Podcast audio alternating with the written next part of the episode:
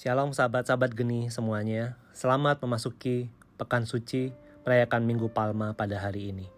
Hari ini bersama saya Ari Mardawa Kencana dari Persekutuan Doa Santa Maria Immaculata Tabanan. Hari ini kita bersama-sama membaca perikop mengenang sengsara Yesus dari Markus 4:14 ayat 1 sampai 15 dilanjutkan dengan 47.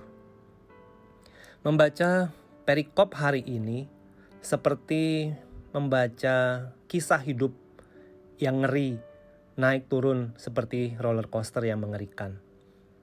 Yesus diceritakan dimulai dari dia dengan makan bersama dengan Simon si kusta dan perempuan yang meminyaki kepala Yesus dengan minyak yang mahal. Rupanya itu kurang disukai oleh Yudas. Di sepanjang bacaan ini dikatakan gara-gara itu dia dikhianati Yudas. Dia juga disangkal Petrus tiga kali. Dia dihakimi dengan tidak adil dengan kesaksian palsu.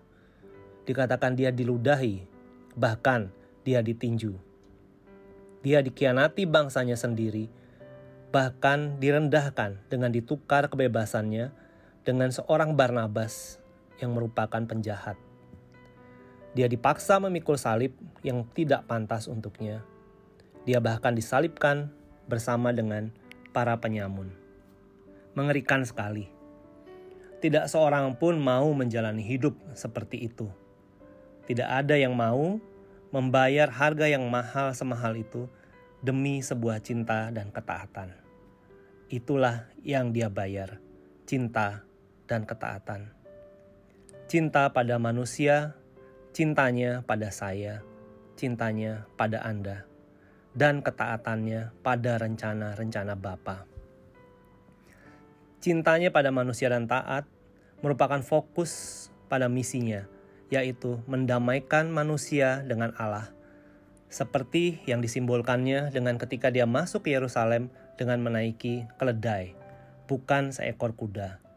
Keledai dilambangkan sebagai lambang perdamaian Memasuki pekan suci di Minggu Palma ini, kita juga diajak untuk masuk Yerusalem hidup kita dengan hati yang baru. Bila dahulu kita sering seperti mengendarai kuda, siap berperang dengan siapa pun siapa pun juga. Saat ini kita diajak untuk bersama-sama membawa damai sama seperti Yesus. 40 hari retret agung kita mencapai hari-hari puncaknya. Mungkin kisah sulit hidup kita, kisah sulit karya-karya kita dalam pekerjaan, di dalam pelayanan tidaklah sesulit dan sengeri kisah sengsara Yesus. Yesus sendiri tidak memalingkan fokusnya pada kisah sengsaranya, tetapi tetap fokus pada karya penyelamatan, cinta, dan kesetiaannya. Kita juga dituntut sekali lagi untuk merefleksi diri, apakah kesulitan, apakah sengsara hidup kita, terutama ketika kita mengalami dampak-dampak dari pandemi ini, merubah fokus-fokus kita sebagai orang Kristiani Apakah saya saat ini tetap bisa memelihara cinta dan memelihara kesetiaan seperti yang Yesus lakukan di dalam keluarga kita, di dalam pekerjaan kita, di dalam komunitas kita? Semoga Roh Kudus memimpin kita di dalam pekan suci ini untuk mengambil pembaruan-pembaruan rohani, mengambil sebuah keputusan-keputusan untuk melakukan pembaruan diri, dan memberikan diri untuk dipimpin oleh Roh Kudus agar kita sungguh-sungguh menjadi orang-orang yang setia pada kehendaknya. Sehingga nantinya kita sungguh-sungguh mengalami kebangkitan bersama Yesus di hari Paskah nanti. Tuhan memberkati kita semua selamat merayakan pekan suci. Amin.